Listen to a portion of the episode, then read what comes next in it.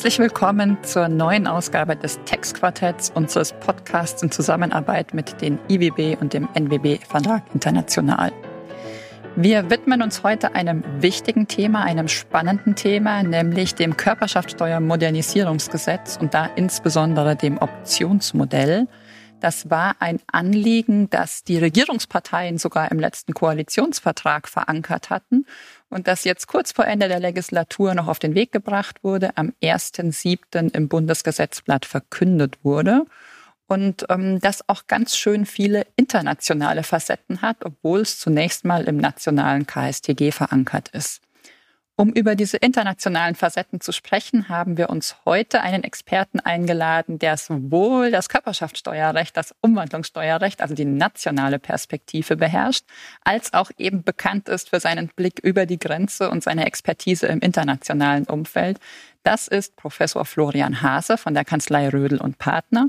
Und Matthias wird uns unseren Gast jetzt zunächst vorstellen. Hallo Florian, willkommen. Aber der Florian übernimmt die Vorstellung. Ja, also heute. Eva, jetzt habe ich schon gedacht, nimmst du mir jetzt hier meine einzige Aufgabe des Tages. Nein, nein. Wir hatten schon mal, dass Matthias Matthias vorstellt. Deswegen muss jetzt Florian Florian vorstellen.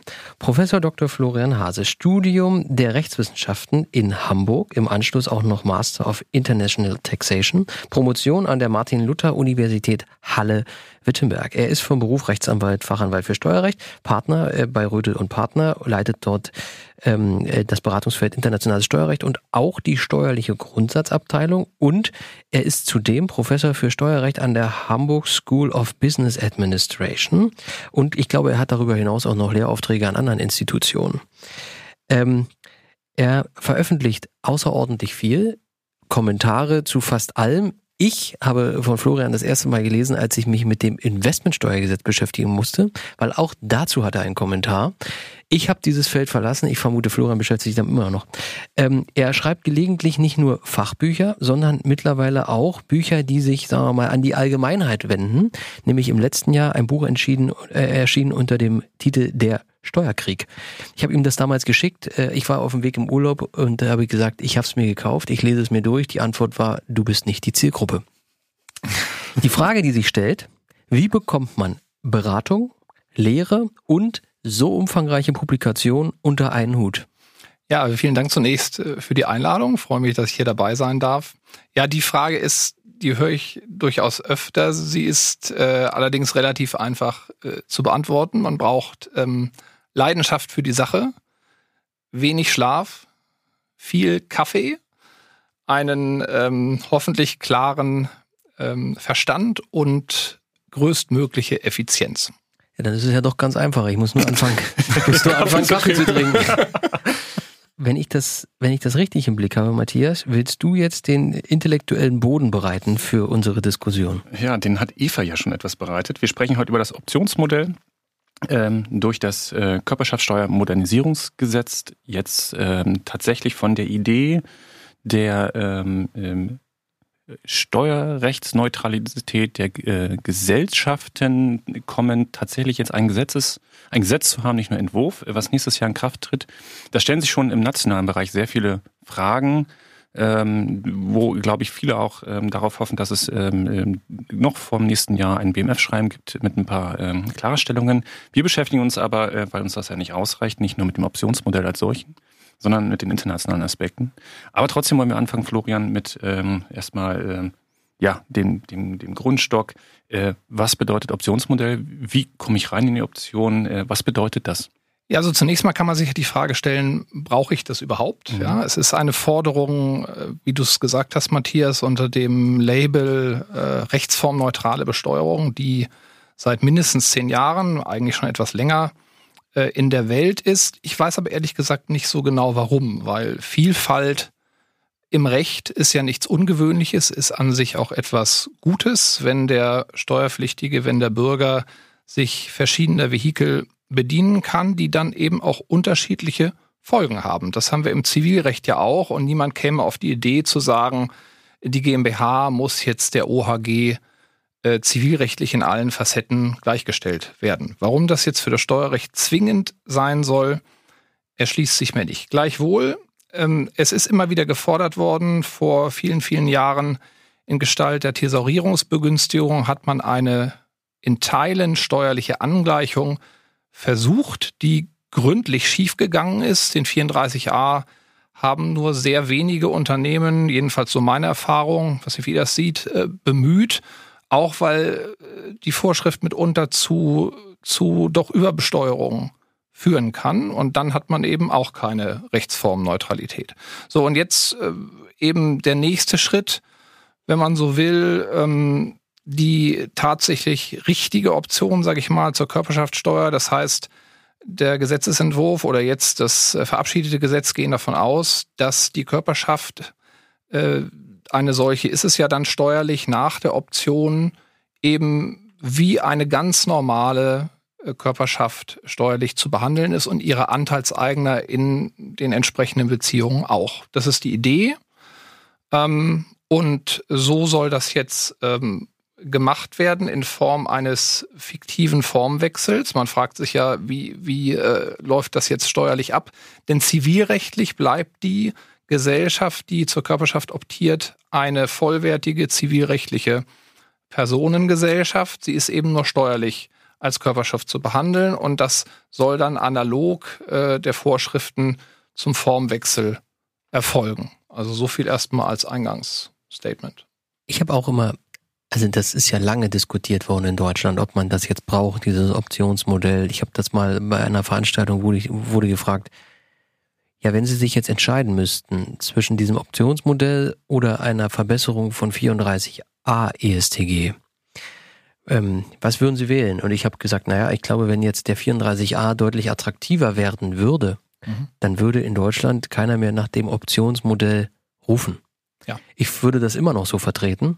Ähm, seht ihr das anders? Äh, einer von euch dreien? Naja, es war ja, glaube ich, vielleicht kann Eva da mehr zu sagen, aber es so war jedenfalls lange mein Verständnis, dass die Einführung des Optionsmodells flankiert werden sollte durch eine Nachbesserung des 34a.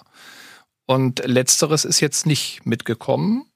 Ja, insofern, aber ich würde dir recht geben, Florian, das wäre wahrscheinlich so. Ja. Aber jetzt vielleicht nochmal, wenn ich doch jetzt dieses Optionsmodell habe, warum brauche ich denn dann noch den 34a? Ich will jetzt nicht die die da 34a nach Versteuerung irgendwie, äh, ja, also die will ich jetzt nicht da reintreiben, aber mal gedanklich, dann, ich brauche doch nur eins von beiden, oder? Naja, im 34a wird ja sozusagen zum Beispiel das Sonderbetriebsvermögen nicht zwangsweise aufgelöst. Das habe ich ja im Optionsmodell nicht mehr und das kann ja mitunter äh, ja sehr teuer werden und auch zu Strukturen führen, die im, im Familienunternehmen oder in, in der Rechtsform der Personengesellschaft gar nicht gewünscht sind, weil ich ja letztlich die äh, Wirtschaftsgüter, die im, im zivilrechtlichen Eigentum der Gesellschaft erstehe, auf die Körperschaft übertragen muss. Ja. Und das ist eben doch was ganz anderes. Ja.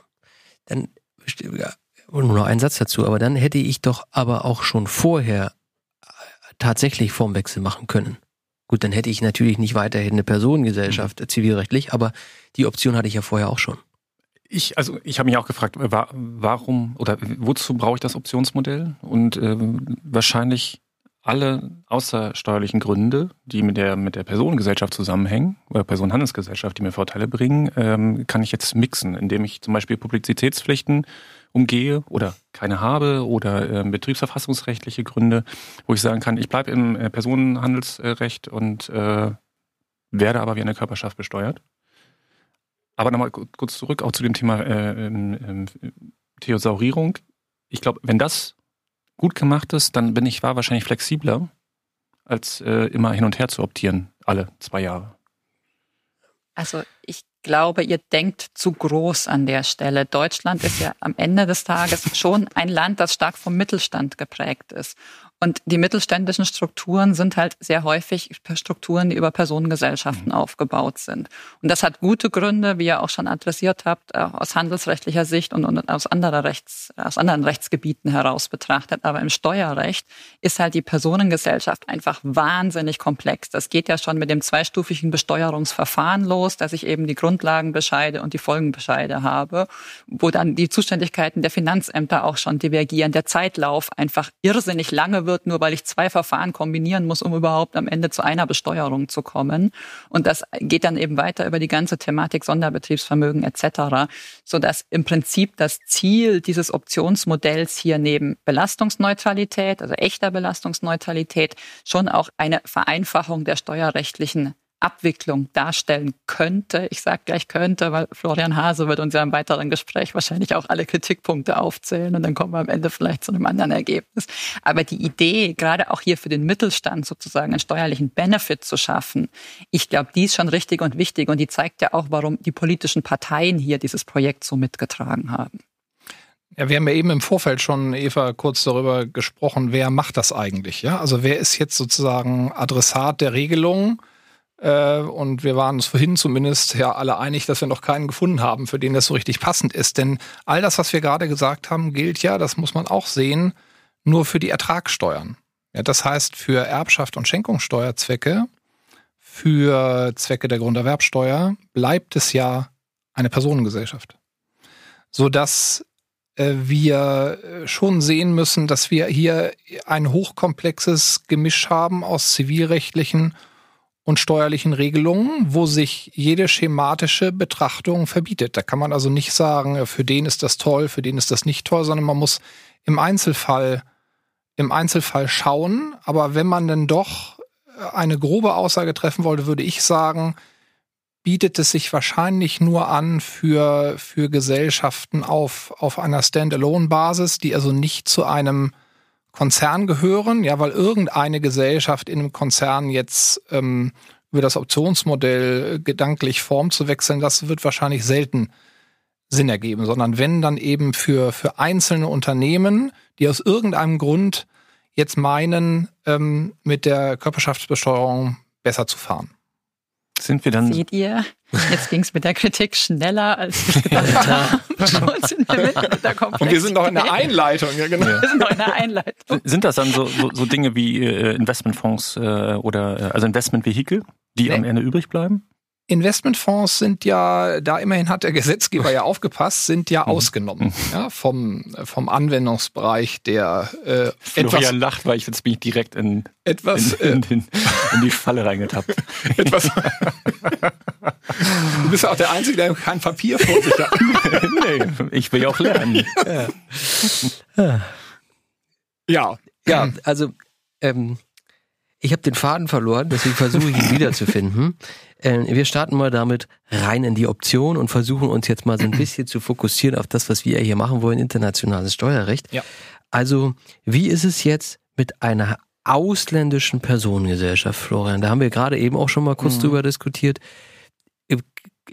Wenn ich eine ausländische Personengesellschaft habe, wann kann diese denn optieren, Antrag stellen und in welchen Fällen geht es vielleicht eben auch nicht. Das ist ja auch viel, also auch spannend mal zu erfahren, was ist jetzt nicht dabei und war das wirklich so gedacht? Ja, das ist eine, eine gute und auch äh, schwierige Frage. Also ich meine tatsächlich, dass so wie das Gesetz aufgebaut ist, ausländische Personengesellschaften gar nicht optieren können. Äh, dass der Gesetzgeber selbst geht ausweislich der Gesetzesbegründung, aber auch ausweislich des Gesetzestextes nicht davon aus. Also zum Beispiel lese ich hier, dass er eine ausdrückliche Regelung getroffen hat für Personengesellschaften, die Einkünfte nach 50a, also dem Steuerabzug unterliegende Einkünfte, ähm, beziehen. Und das muss dann strukturell also eine ausländische äh, Personengesellschaft sein.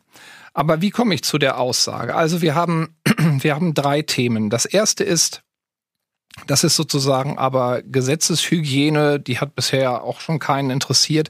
Ich meine halt, dass man im Körperschaftssteuergesetz ähm, auch nur Regelungen treffen sollte, die dann auch unbeschränkt oder beschränkt steuerpflichtige Körperschaften erfassen. Also so sind Gesetze ja normalerweise aufgebaut, dass ich einen persönlichen Anwendungsbereich habe und der ist vorne geregelt. Und wir haben die unbeschränkte und die beschränkte Steuerpflicht. Wir haben trotzdem im Körperschaftssteuergesetz Regelungen, die sich an Körperschaften richten, die weder unbeschränkt noch beschränkt steuerpflichtig sind. Beispiel steuerliches Einlagekonto. Ja, also wenn ich als Inländer an einer ausländischen Gesellschaft beteiligt bin, dann muss die ja nach den Regeln des 27 EU, Drittstaaten und so weiter analog auf jeden Fall ein steuerliches Einlagekonto führen und die muss da auch Anträge stellen. Gleichwohl muss diese ausländische Gesellschaft nicht zwingend ähm, steuerpflichtig sein in Deutschland. Und das finde ich ein bisschen komisch. Also ich finde, solche allgemeinen Vorschriften gehören dann eher in die Abgabenordnung oder irgendwelche anderen Sammelgesetze, die man sich vielleicht ausdenken mag für den ISDR-Bereich. Aber sei es drum. Lassen wir das mal beiseite. Dann muss man unterscheiden zwischen der Frage, wer kann optieren und der Frage, wie wird diese Gesellschaft, die dann optiert hat, anschließend behandelt. Und für Zwecke der unbeschränkten Steuerpflicht hat der Gesetzgeber das getan, weil er im Paragraphen 1a genau festgelegt hat, wer optieren kann. Also Personenhandelsgesellschaften und Partnerschaftsgesellschaften. Und gemeint sind damit deutsche Personenhandelsgesellschaften und Partnerschaftsgesellschaften, weil so lauten halt mal die Bezeichnungen. Und dann hat er im Paragraphen 1 Absatz 1 Nummer 1, also bei der unbeschränkten Steuerpflicht gesagt, dass in diesem dort enumerativ aufgezählten Katalog auch diese optierenden Gesellschaften, das Wort ist ein bisschen verquer, aber bleiben wir mal dabei, ähm, aufgenommen werden sollen. Das heißt, es ist ganz klar geregelt für die unbeschränkte Steuerpflicht. Bei der beschränkten Steuerpflicht haben wir bisher die Situation des Paragraphen 2. Da äh, heißt die Wendung etwas anders. Da sind natürlich keine deutschen Rechtsformen aufgezählt, sondern es, es gibt diesen Dreiklang ähm, Körperschaften, Personenvereinigungen oder Vermögensmassen. Und dann muss sich das ausländische Vehikel nach dem sogenannten Rechtstypenvergleich qualifizieren. Und wenn der strukturell einer Körperschaft entspricht, dann und nur dann kommt eine beschränkte Steuerpflicht nach dem Körperschaftssteuergesetz in Frage. So, und wenn ich mir jetzt also eine, eine ausländische Einheit anschaue, die, Florian, so war ja deine Eingangsfrage, im Ausland eine Personengesellschaft ist, dann stelle ich als erstes mal fest, dass für den Fall, dass der Rechtstypenvergleich zu der Erkenntnis kommt, das ist aus unserer Sicht eine Körperschaft, dann brauche ich die Option gar nicht. So ist das. Wenn hingegen diese ausländische Einheit nach dem Rechtstypenvergleich eine Personengesellschaft ist, dann stellt sich ja die Frage, ja, ist die jetzt äh, antragsberechtigt? Äh, das Gesetz sagt Personenhandelsgesellschaften und Partnerschaftsgesellschaften. Und da meine ich, passt halt der Rechtstypenvergleich nicht. Der Typenvergleich zielt ja historisch jetzt auch schon seit 100 Jahren ähm, auf einen strukturellen Vergleich anhand von Strukturmerkmalen, aber unterscheidet zum Beispiel nicht zwischen vermögensverwaltenden und gewerblichen Gesellschaften. Das heißt, ich meine, das passt hier nicht. Ähm, und insofern würde ich, vielleicht ist es zu streng gesehen, äh, würde ich dazu kommen, dass ausländische Gesellschaften nach dem Gesetz, wie es jetzt äh, gemacht ist, gar nicht optieren dürfen. Das habe ich verstanden. Und da klingt der Appell durch für ein womöglich äh, bald erscheinendes BMF-Schreiben, doch diese Frage mal aufzunehmen, wie es mit dem Rechtstypenvergleich ist, den wir bisher nur ähm, äh, mit Bezug zu Körperschaften haben. Aber jetzt haben wir ja noch einen Fall. Die Geschäftsleitung der ausländischen Betriebsstätte kann ja auch im Inland liegen. In Deutschland. Womit wir dann ja eher in die unbeschränkte Steuerpflicht kommen. Das heißt, wir sind nicht mehr im 2, sondern wir sind wieder im, im, im 1, dann mit Option KSTG. Hier würdest du aber auch sagen, bei deiner strengen Auslegung, naja, diesen Rechtstypenvergleich, da tue ich mich schon schwer und die ausländische Personengesellschaft, die kann auch nicht Personenhandels- oder Partnerschaftsgesellschaft sein. Ist das dein Fazit?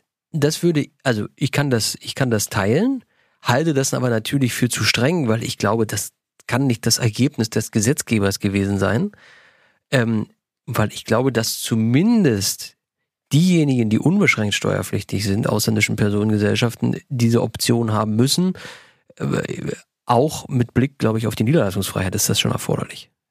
Ja gut, das eine ist, was man wollte, das andere ist, was man geregelt hat. Das sind ja unterschiedliche, unterschiedliche Dinge. Also der Gesetzgeber, der Gesetzeswortlaut geht ganz klar davon aus, dass äh, doppelt ansässige Gesellschaften erfasst äh, sein müssen. Ähm, angesprochen im Gesetz ist ausdrücklich die Situation, dass äh, sich Gesellschaften, die nach Ausübung der Option in dem Staat, in dem sich ihre Geschäftsleitung befindet, keine der deutschen unbeschränkten Steuerpflicht vergleichbaren Steuerpflicht unterliegen. Ja, damit sind also ausländische Gesellschaften gemeint, ähm, entweder mit äh, inländischem, also wahrscheinlich mit inländischem Sitz und ausländischer Geschäftsleitung, sagen wir es mal so. Nicht ganz klar wird aus meiner Sicht aus dem Gesetz, ob sich das auf die Situation vor oder nach der Optionsausübung bezieht, denn zumindest bei Körperschaften ist äh, jedenfalls meistens der Ort der Geschäftsleitung etwas klarer festzulegen als jetzt bei Personengesellschaften, wenn man sich eine Personengesellschaft mit mehreren Gesellschaftern in verschiedenen Staaten vorstellt, da ist äh, eigentlich ja auch äh, der Ort der Geschäftsleitung gar nicht maßgeblich, sondern da gilt Betriebsstättenprinzip. Also so richtig passend ist das auch nicht. Mhm. Das heißt, du stellst also auch die Frage wieder Appell an, an, an das Bundesfinanzministerium, äh, die womöglich ja an ähm, begleitenden Schreiben arbeiten, klarzustellen, ob Geschäftsleitung nach Optionsausübung oder vorher gemeint ist. Sinn machen würde wahrscheinlich nachher. Wahrscheinlich schon, ja. Äh, Florian, ich, ich frage mich, ob es wirklich ausreicht, dass, äh, dass man im BMF-Schreiben diese äh, Fälle regelt und klarstellt, äh, oder ob das Risiko dann doch zu groß ist, weil natürlich, wenn es mal irgendwann zum Gericht geht, letztlich ja für jede Körperschaft steuerliche Frage, ob dann nicht die erste Prüfungsfrage des Gerichts sein muss, hat hier überhaupt eine Option stattgefunden? Ja, Matthias ist ja dafür bekannt, dass er solche Suggestivfragen stellt. ähm, natürlich reicht das nicht aus. Mein Gedanke ging dahin, wenn dieser 1a KSTG nicht das gleiche Schicksal teilen soll wie 34a ESTG, dann ähm, also kaum Anwendungsfälle haben sollte, dann glaube ich, wäre es gut, wenn diese Zweifelsfragen alle geklärt werden. Am besten natürlich im Gesetz, überhaupt keine Frage. Ähm, aber ja gut, bis zum Inkrafttreten haben wir noch ein bisschen. Da muss sich dann vielleicht der nächste Deutsche Bundestag mit auseinandergesetzen. Aber ja, klar, besser wäre im Gesetz als im BMF-Schreiben, aber man kann ja mal im BMF-Schreiben anfangen und dann nochmal gesetzlich nachschärfen. Weiß nicht, Florian, du wirst natürlich sagen, das hilft alles nicht im BMF-Schreiben. Du bist ja Jurist, insofern. aber ich lasse dir die Bühne, bitte. Ich will auch nicht sagen, ich bin gegen BMF-Schreiben, aber also zur Normsetzung taugen sie jedenfalls nach meinem möglicherweise altmodischen Verständnis äh, nicht. Und ich bin kein Freund davon, äh, quasi im Schnellschuss irgendwelche Gesetze in die Welt zu setzen und dann, äh, ja, Matthias, du hast vorhin ja schon gesagt, jetzt warten wir alle auf das BMF-Schreiben. Das kann eigentlich nicht Anspruch äh, des Gesetzgebers sein. Mhm. Florian, aber nochmal als Frage, die Fiktion, die der 1a uns vorgibt, Formwechsel, ist ja eigentlich eine vollständige Fiktion, weil der Verweis auf die Norm im Umwandlungssteuerrecht ist ja umfassend aus meiner Sicht. So verstehe ich das. Und zwar nicht nur auf die Rechtsfolgen, sondern auch auf den Rechtsgrund. Ja, das heißt, ich muss zum Beispiel für die Buchwertfortführung alle Voraussetzungen, die das Umwandlungssteuergesetz vorsieht, auch erfüllen. Ja, und so wäre das dann. Ja. So, jetzt kommen wir mal zu diesen Voraussetzungen noch mal ganz kurz, weil wir können ja nicht nur eine ausländische Gesellschaft haben, über die wir uns Gedanken gemacht, äh, gemacht haben, sondern wir können ja auch ausländische Mitunternehmer, Gesellschafter, wie auch immer man die jetzt nennen will, haben. Und bei denen müssen wir uns ja jetzt erstmal vergewissern im 1 Umwandlungssteuergesetz, ob die denn überhaupt steuerneutral, weil das mhm. ist ja mhm. erstmal eine Voraussetzung. Ich will ja nicht alles aufdecken an mhm. meinen stillen Reserve, um diese mhm. Option zu kommen. Ähm, da muss ich mir Gedanken machen, ob die überhaupt den Zugang haben in diesem Bereich. Florian, wie sieht's denn dabei aus? Ja nicht nur die Mitunternehmer, wie du sie ansprichst, sondern ja auch die Gesellschaften selbst. Also wenn wir jetzt mal sozusagen ja. die Kritik von vorhin ausblenden und sagen, ausländische Gesellschaften können optieren, ja. dann stellt sich ja die Frage, können das auch solche in einem Drittstaat? Ja. ja oder eben andere Gesellschaften im In- oder Ausland mit Drittstaatengesellschaftern? Ja. Äh, trotz der ja gleichzeitig äh, angestoßenen weiteren Internationalisierung des Umwandlungssteuergesetzes verbleibt es, äh, so wie ich das sehe, aber dabei, dass eben der Formwechsel davon nicht erfasst ist. Das heißt also, Formwechsel mit Bezug zu Drittstaaten ist zwar möglich, aber eben nicht steuerneutral. So, und das heißt, Jetzt sind ja Szenarien. Für mich nochmal zum Beispiel, mhm. das würde bedeuten, wenn ich den Antrag stelle und Form wechsle, also und das geht schief, dass nicht der Antrag sozusagen obsolet ist und ich bleibe in der alten Form, sondern ich habe einen Formwechsel und ich muss aufdecken. Das geht aus dem Gesetz auch nicht so klar mhm. hervor, gebe ich dir recht, weil da steht hier, das sozusagen gilt als Formwechsel, aber dann würde man das wahrscheinlich untechnisch verstehen. Also ja, letztlich ist es eine Art Tausch, mhm. ja, der eben nicht privilegiert ist durch das Umwandlungssteuergesetz. Ja, ich meine, der, der Absatz 2 vom, äh, verweist ja in Satz 2 ganz klar auf die Paragraphen 1 und 25. Mhm. Äh, und wenn der 1 nicht erfüllt ist, dann geht das halt. Also komme ich, habe ich halt nicht die Chance, das zum Buchwert zu machen. Genau. Und der 25 ist ja hinten im ja, sechsten Teil, ne? Genau. Also sechster bis achter Teil wird eben nicht angefasst durch diese Reform. Ja. So ist das. Jetzt kann ich mir ja Konstellationen vorstellen, in denen ich einen Mitunternehmer habe in Österreich und einen Mitunternehmer habe in Brasilien. Ja.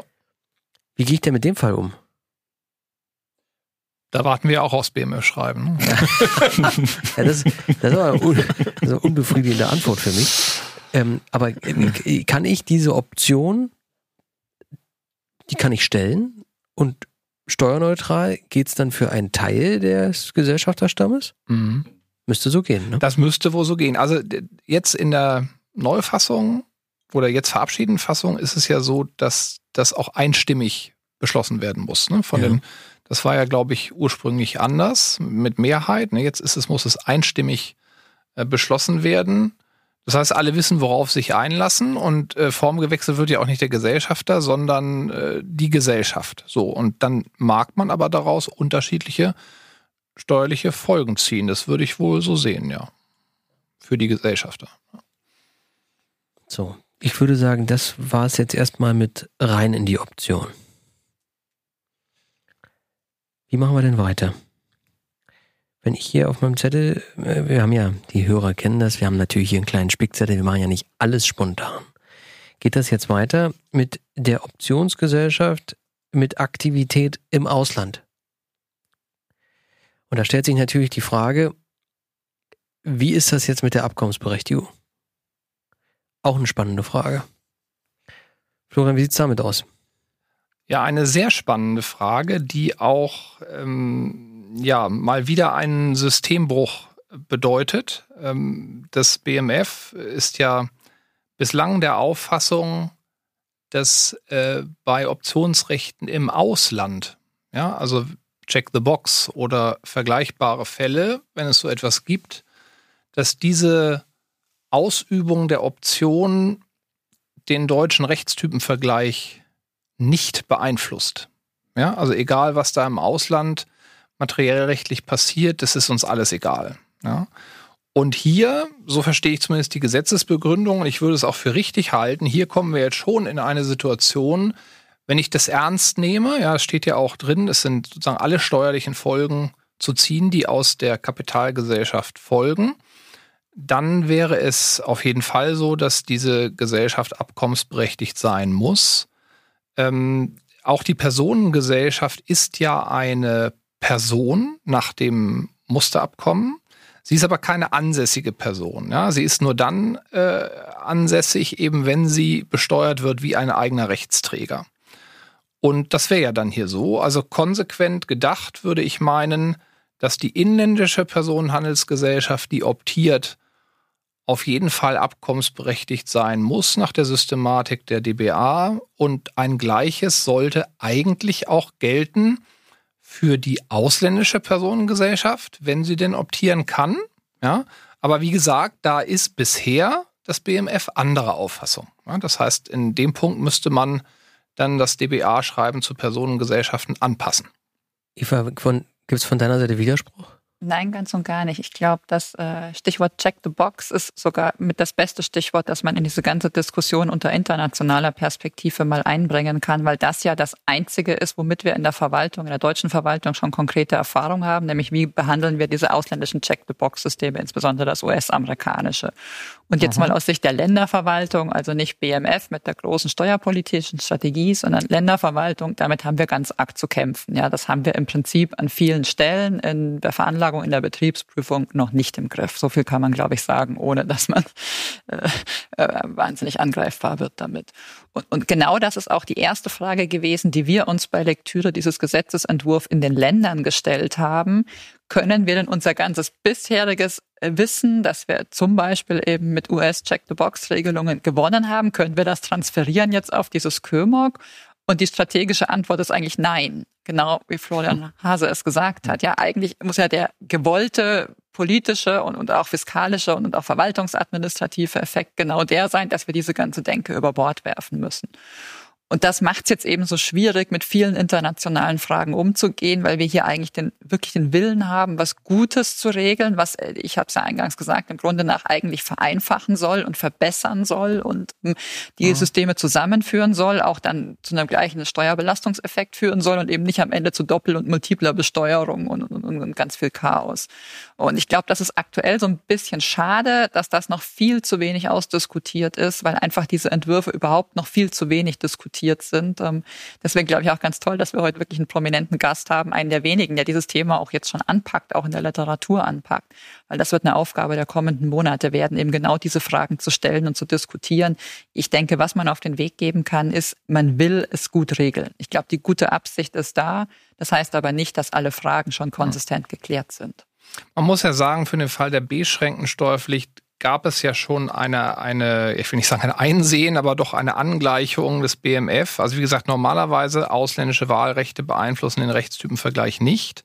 Aber wenn ich jetzt die Struktur habe, dass eine ausländische Personengesellschaft im Inland Steuerpflicht, abzugssteuerpflichtige Einkünfte erzielt, ja, also zum Beispiel Zinsen, Dividenden, 50a-Fälle, dann sagt ja das BMF-Schreiben, ähm, dass äh, zu, zur Anwendung von DBA auf Personengesellschaften, dass die Personengesellschaft, wenn sie denn im Ausland als Körperschaft behandelt wird, auch für Zwecke der Abzugssteuer als Körperschaft gelten soll. Ne? Also da gab es ja schon so eine kleine Aufweichung dieses äh, vorhin genannten Prinzips. Insofern, wenn man das jetzt einmal konsequent weiterführt, würde man eigentlich sagen, für Zwecke der DBA muss diese optierende Gesellschaft vollumfängliche Abkommensberechtigung genießen. Alles andere fände ich komisch.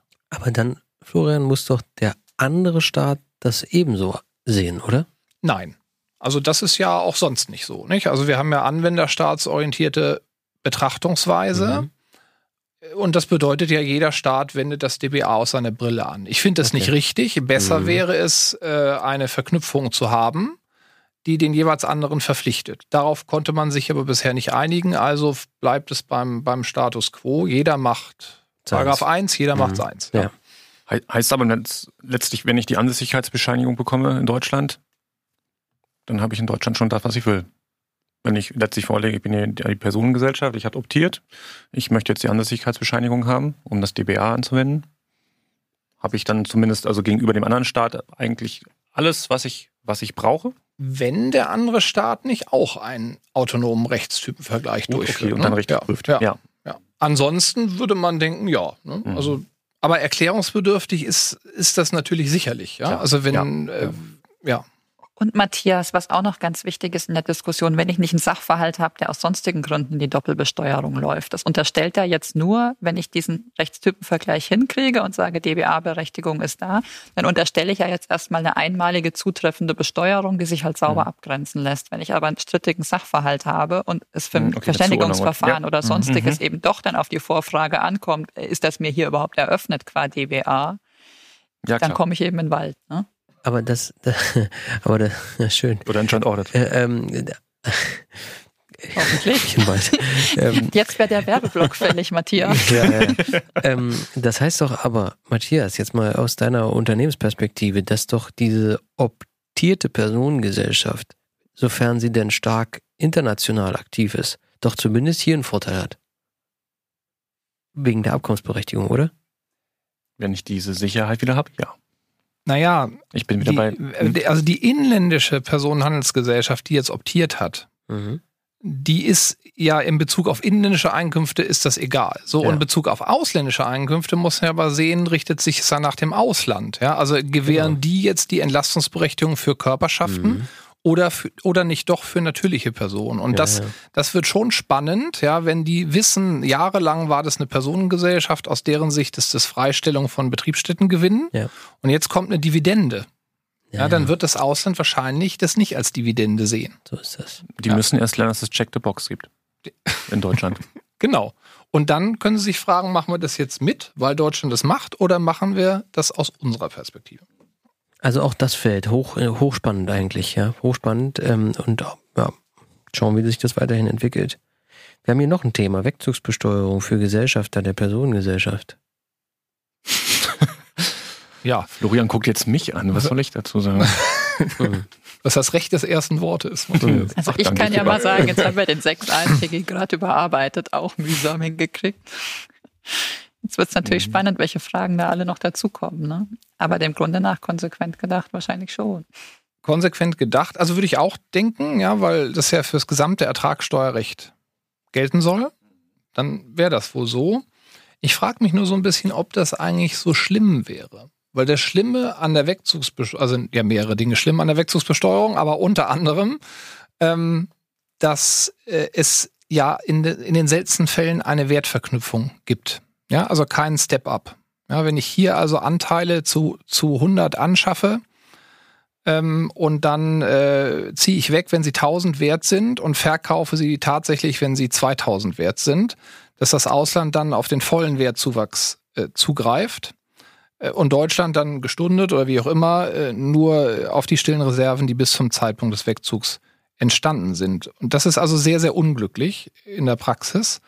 Gibt es ja nur wenige DBA, die solche Regelungen ähm, enthalten. Und wenn ich jetzt aber hier ähm, optiere und möglicherweise, ähm, so wird es ja wahrscheinlich sein, das Ausland die inländische Gesellschaft weiter als Personengesellschaft ansieht, dann wird das Ausland vielleicht gar keine Steuern erheben, sondern die nach dem Betriebsstättenprinzip, wenn die Beteiligung veräußert wird, äh, freistellen, so dass ich dann nur einmal die Steuer auf die Anteile habe. Also möglicherweise ist das für den Sechs gar nicht so schlimm.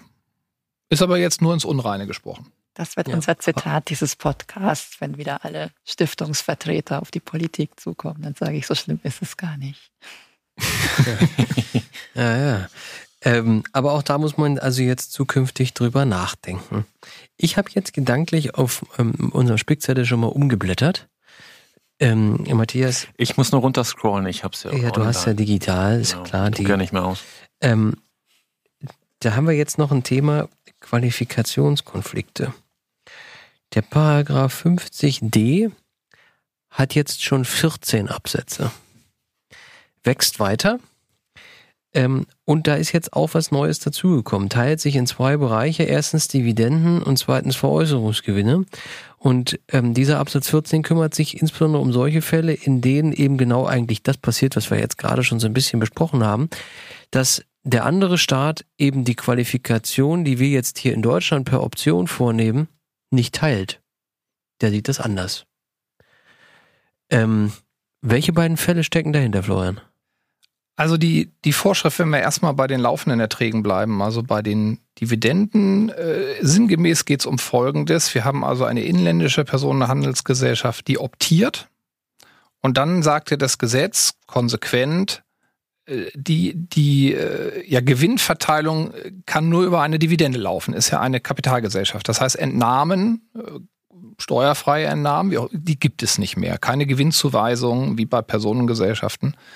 So, und dann stellt sich ja die Frage, und, und das nimmt hier der Gesetzestext auf, was passiert eigentlich, wenn das Ausland weiter diese Dividende nicht anerkennt, sondern eben diese Personengesellschaft immer noch wie eine Personengesellschaft behandelt, denn dann wird die Dividende letztlich ein steuerliches Nullum sein. Sie wird also wahrscheinlich nach Lage der Dinge wegen Betriebsstättenfreistellung auch gar nicht besteuert im Ausland. Und da sagt der 14 äh, 50d Absatz 14 äh, in seinem ersten Satz, äh, dass dann keine Entlastung von der Kapitalertragssteuer nach dem DBA gewährt werden soll. Ja.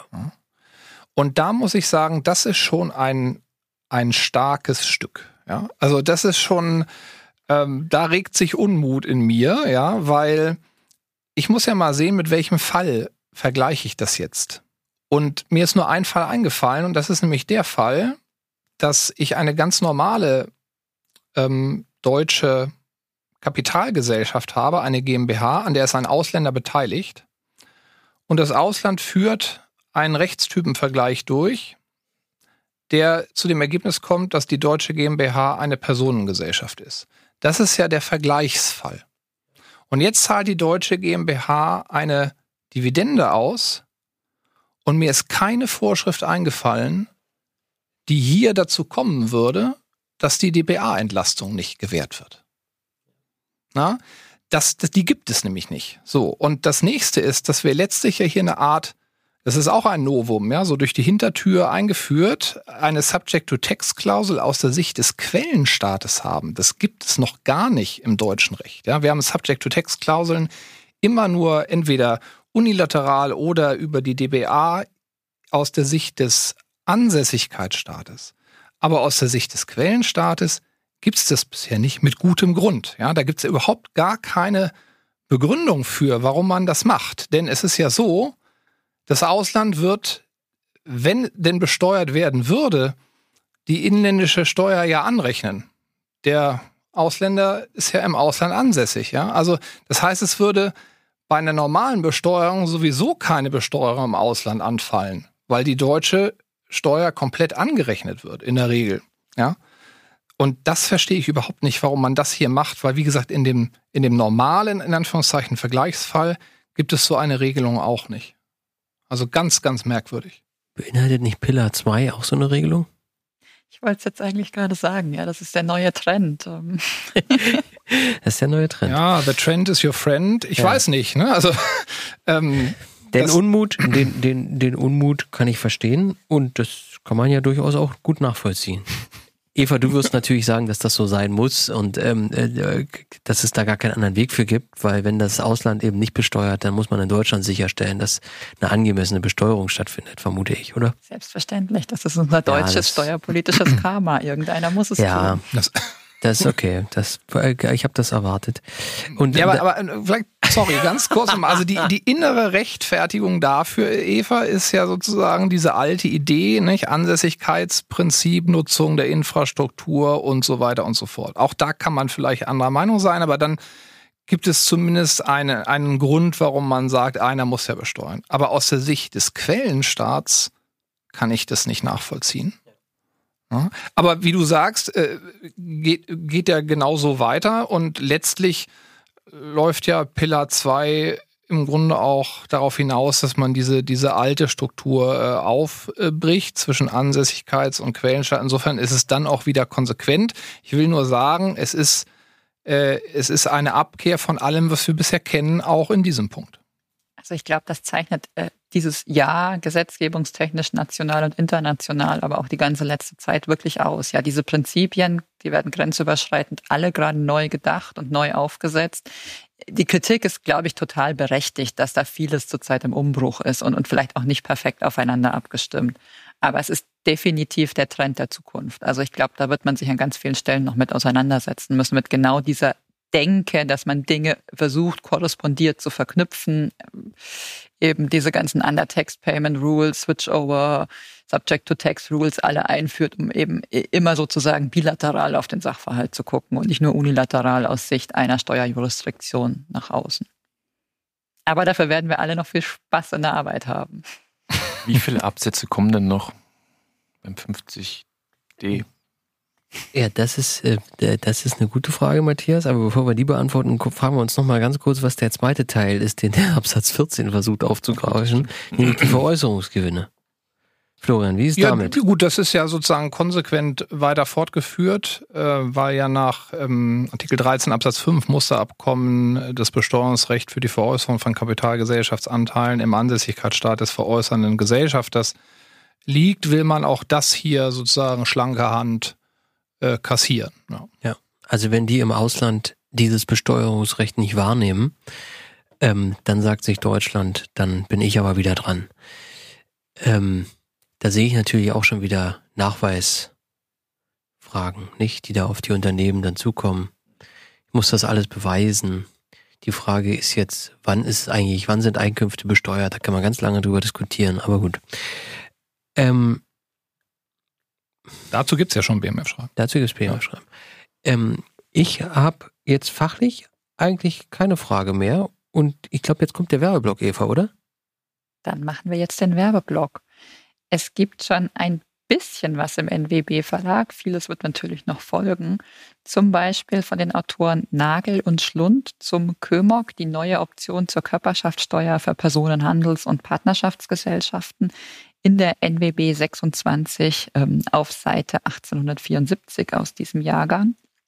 Dann haben sich die Herren Müller, Lukas und Mack mit dem Optionsmodell im internationalen Steuerrecht Folgewirkungen aus der Option zur Körperschaftsbesteuerung nach 1 KSTG beschäftigt, und zwar in den IWB 13 diesen Jahres.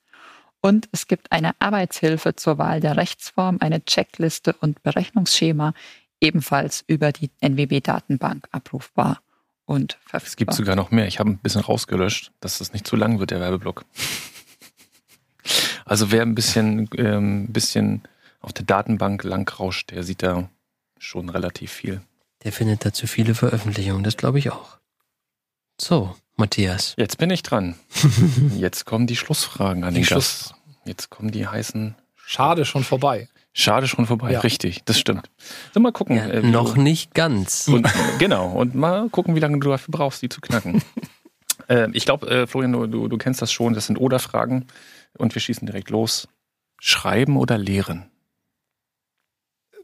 Beides ähm, bedingt einander. Man wird nicht dümmer, beides macht Spaß und beides soll sein. OECD Working Parties oder Bundestagsfinanzausschuss? Wie lange haben wir Zeit? Welche Reise macht mehr Spaß? Ach nee, ist es ja auch ans Remote. Also ich bin mit beidem nicht so richtig einverstanden, wie das in den letzten Jahren, ehrlich gesagt, mit der deutschen Steuergesetzgebung äh, gelaufen ist. Insofern äh, würde ich mich eigentlich äh, am liebsten enthalten. oh, ich glaube, das hat man noch nie, oder? Hm. Okay. Äh, bezogen auf dein Buch, auf dein äh, Buch, was der Florian schon gelesen hat, Steuerwettbewerb. Der einzige, der, der einzige. Nein, das glaube ich, nee, nee. Ich habe es noch nicht gelesen tatsächlich, muss ich zugeben. Darf ich schnell sagen, ich habe es zu Weihnachten geschenkt bekommen von meinen Aber Eltern. auch nicht gelesen. Doch, ich, ich habe schon, äh, die zwei Drittel habe ich gelesen, den Rest habe ich selbst erlebt. Und ich habe nicht nur das zu Weihnachten bekommen, sondern wirklich, ohne Witz, ein Kartenspiel, das den Namen Steuerquartett trägt. Aber jetzt die Frage. Steuerwettbewerb oder Steuerweltordnung? Ja, also es ist ja sozusagen gestern, gestern und heute steht es ja in den Gazetten. Das Werk ist zumindest mal vollendet, was die erste Stufe angeht. Ich habe bis zuletzt gehofft, dass es nicht so kommt, aber nun ist es mal so und äh, das haben wir dann auch zu akzeptieren. Ähm, ich glaube, dass ein, ein gesunder Steuerwettbewerb nichts Schlechtes ist. Ich finde es auch so ein bisschen seltsam in der öffentlichen Diskussion, äh, wenn ich mich mal an die GKKB erinnere. Da haben eigentlich alle Experten immer gesagt, Wettbewerb nach Steuersätzen ist was Gutes. Das ist etwas, was wir erhalten wollen, wir vielleicht nicht fördern, aber da waren eigentlich alle mit einverstanden, das ist prima. Und das hat sich jetzt gewandelt in den letzten Jahren, urplötzlich. Das auch äh, im Grunde darauf zieht ja äh, die, die globale Mindestbesteuerung ab, dass es eben dann auch in dem Punkt nur noch um Steuersätze geht. Das finde ich etwas seltsam.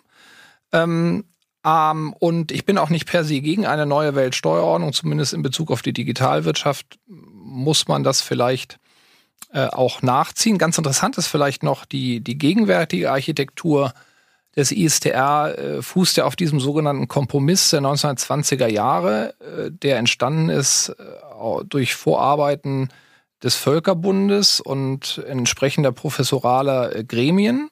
Und wenige, und das da herausgekommen ist ja das, was wir kennen, also Ansässigkeitsstaaten und Quellenstaaten und die entsprechende Verteilung.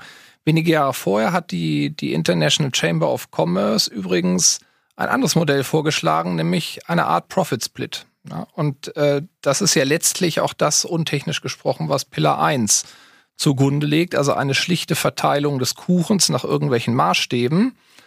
Insofern ist es ganz interessant, dass das, was vorher eigentlich, also vor diesem Kompromiss äh, als Maß aller Dinge galt, jetzt über 100 Jahre später doch wieder durch die Hintertür eingeführt wird. Also es ist auf jeden Fall eine wahnsinnig spannende Zeit. Ich bin dankbar, dass ich dabei sein darf.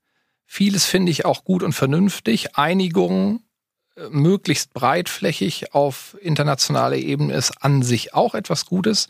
Ich habe nur die Sorge, dass es dem Gesetzgeber nicht gelingen wird, diese komplexen Dinge in einer Art und Weise zu regeln, dass sie für die Unternehmen Rechtssicherheit, Planbarkeit und auch keine Mehrbelastung bedeuten.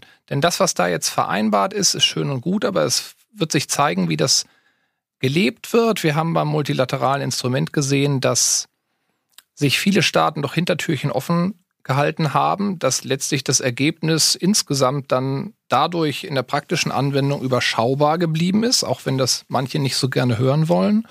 Und wir werden auch sehen, dass vielleicht viele Staaten in ein paar Jahren merken, dass sie mit den Folgen der Corona-Krise auch monetär zu kämpfen haben und dann vielleicht doch an der einen oder anderen Stelle auf die Idee kommen, diesen Kompromiss, für den man sich jetzt feiert, an der einen oder anderen Stelle wieder über Bord zu werfen. Und am Ende werden deshalb die Unternehmen sehr, sehr viel Compliance-Aufwand haben.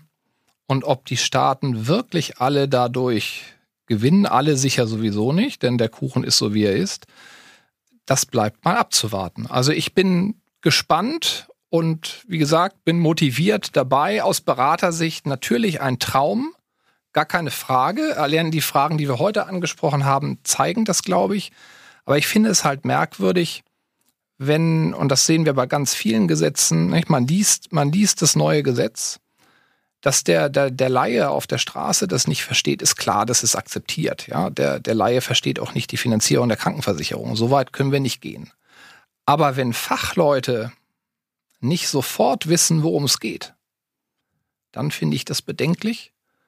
Und ähm, ich hoffe, dass sich diese Zeiten auch wieder ändern, dass man einfach klarer sieht. Also zumindest hier in diesem Kreis. Ne? Es gilt ja an sich der alte Schnack, drei Juristen, vier Meinungen. Aber das ist der Rechtssicherheit äh, nicht zuträglich und im Steuerrecht, wo es um Eingriffsverwaltung geht, allemal nicht. Und bevor ich mich in Rage rede und raus, ja. rausgeschnitten werde, höre ich jetzt mal auf. Also die Antwort auf die Frage war, glaube ich, wieder beides, Matthias.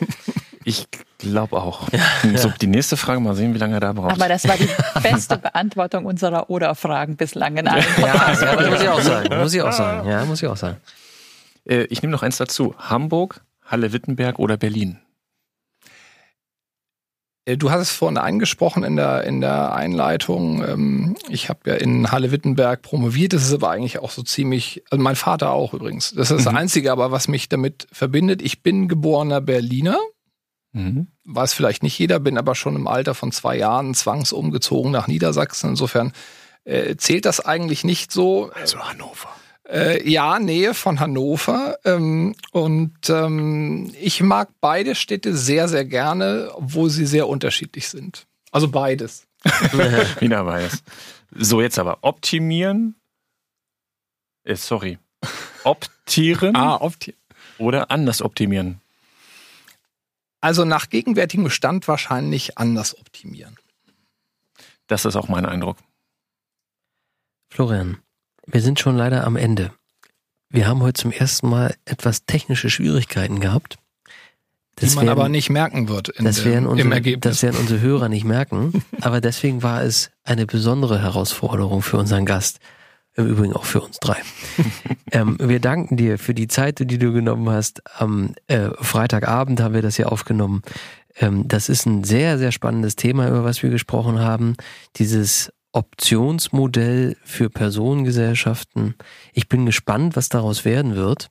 Ähm, und insbesondere die internationalen Aspekte, ob diese dazu führen, dass das von großen familiengeführten ähm, Unternehmen in Deutschland mehr oder weniger in Anspruch genommen wird. Ähm, danke für deine Zeit. Danke euch. Und danke natürlich an die beiden ähm, Mitgastgeber. Danke, Florian. ja. Und Danke, ähm, tschüss an unsere Hörer. Bis zum nächsten Mal. Das ist in der Regel ja ganz bald. Servus, Bernhard.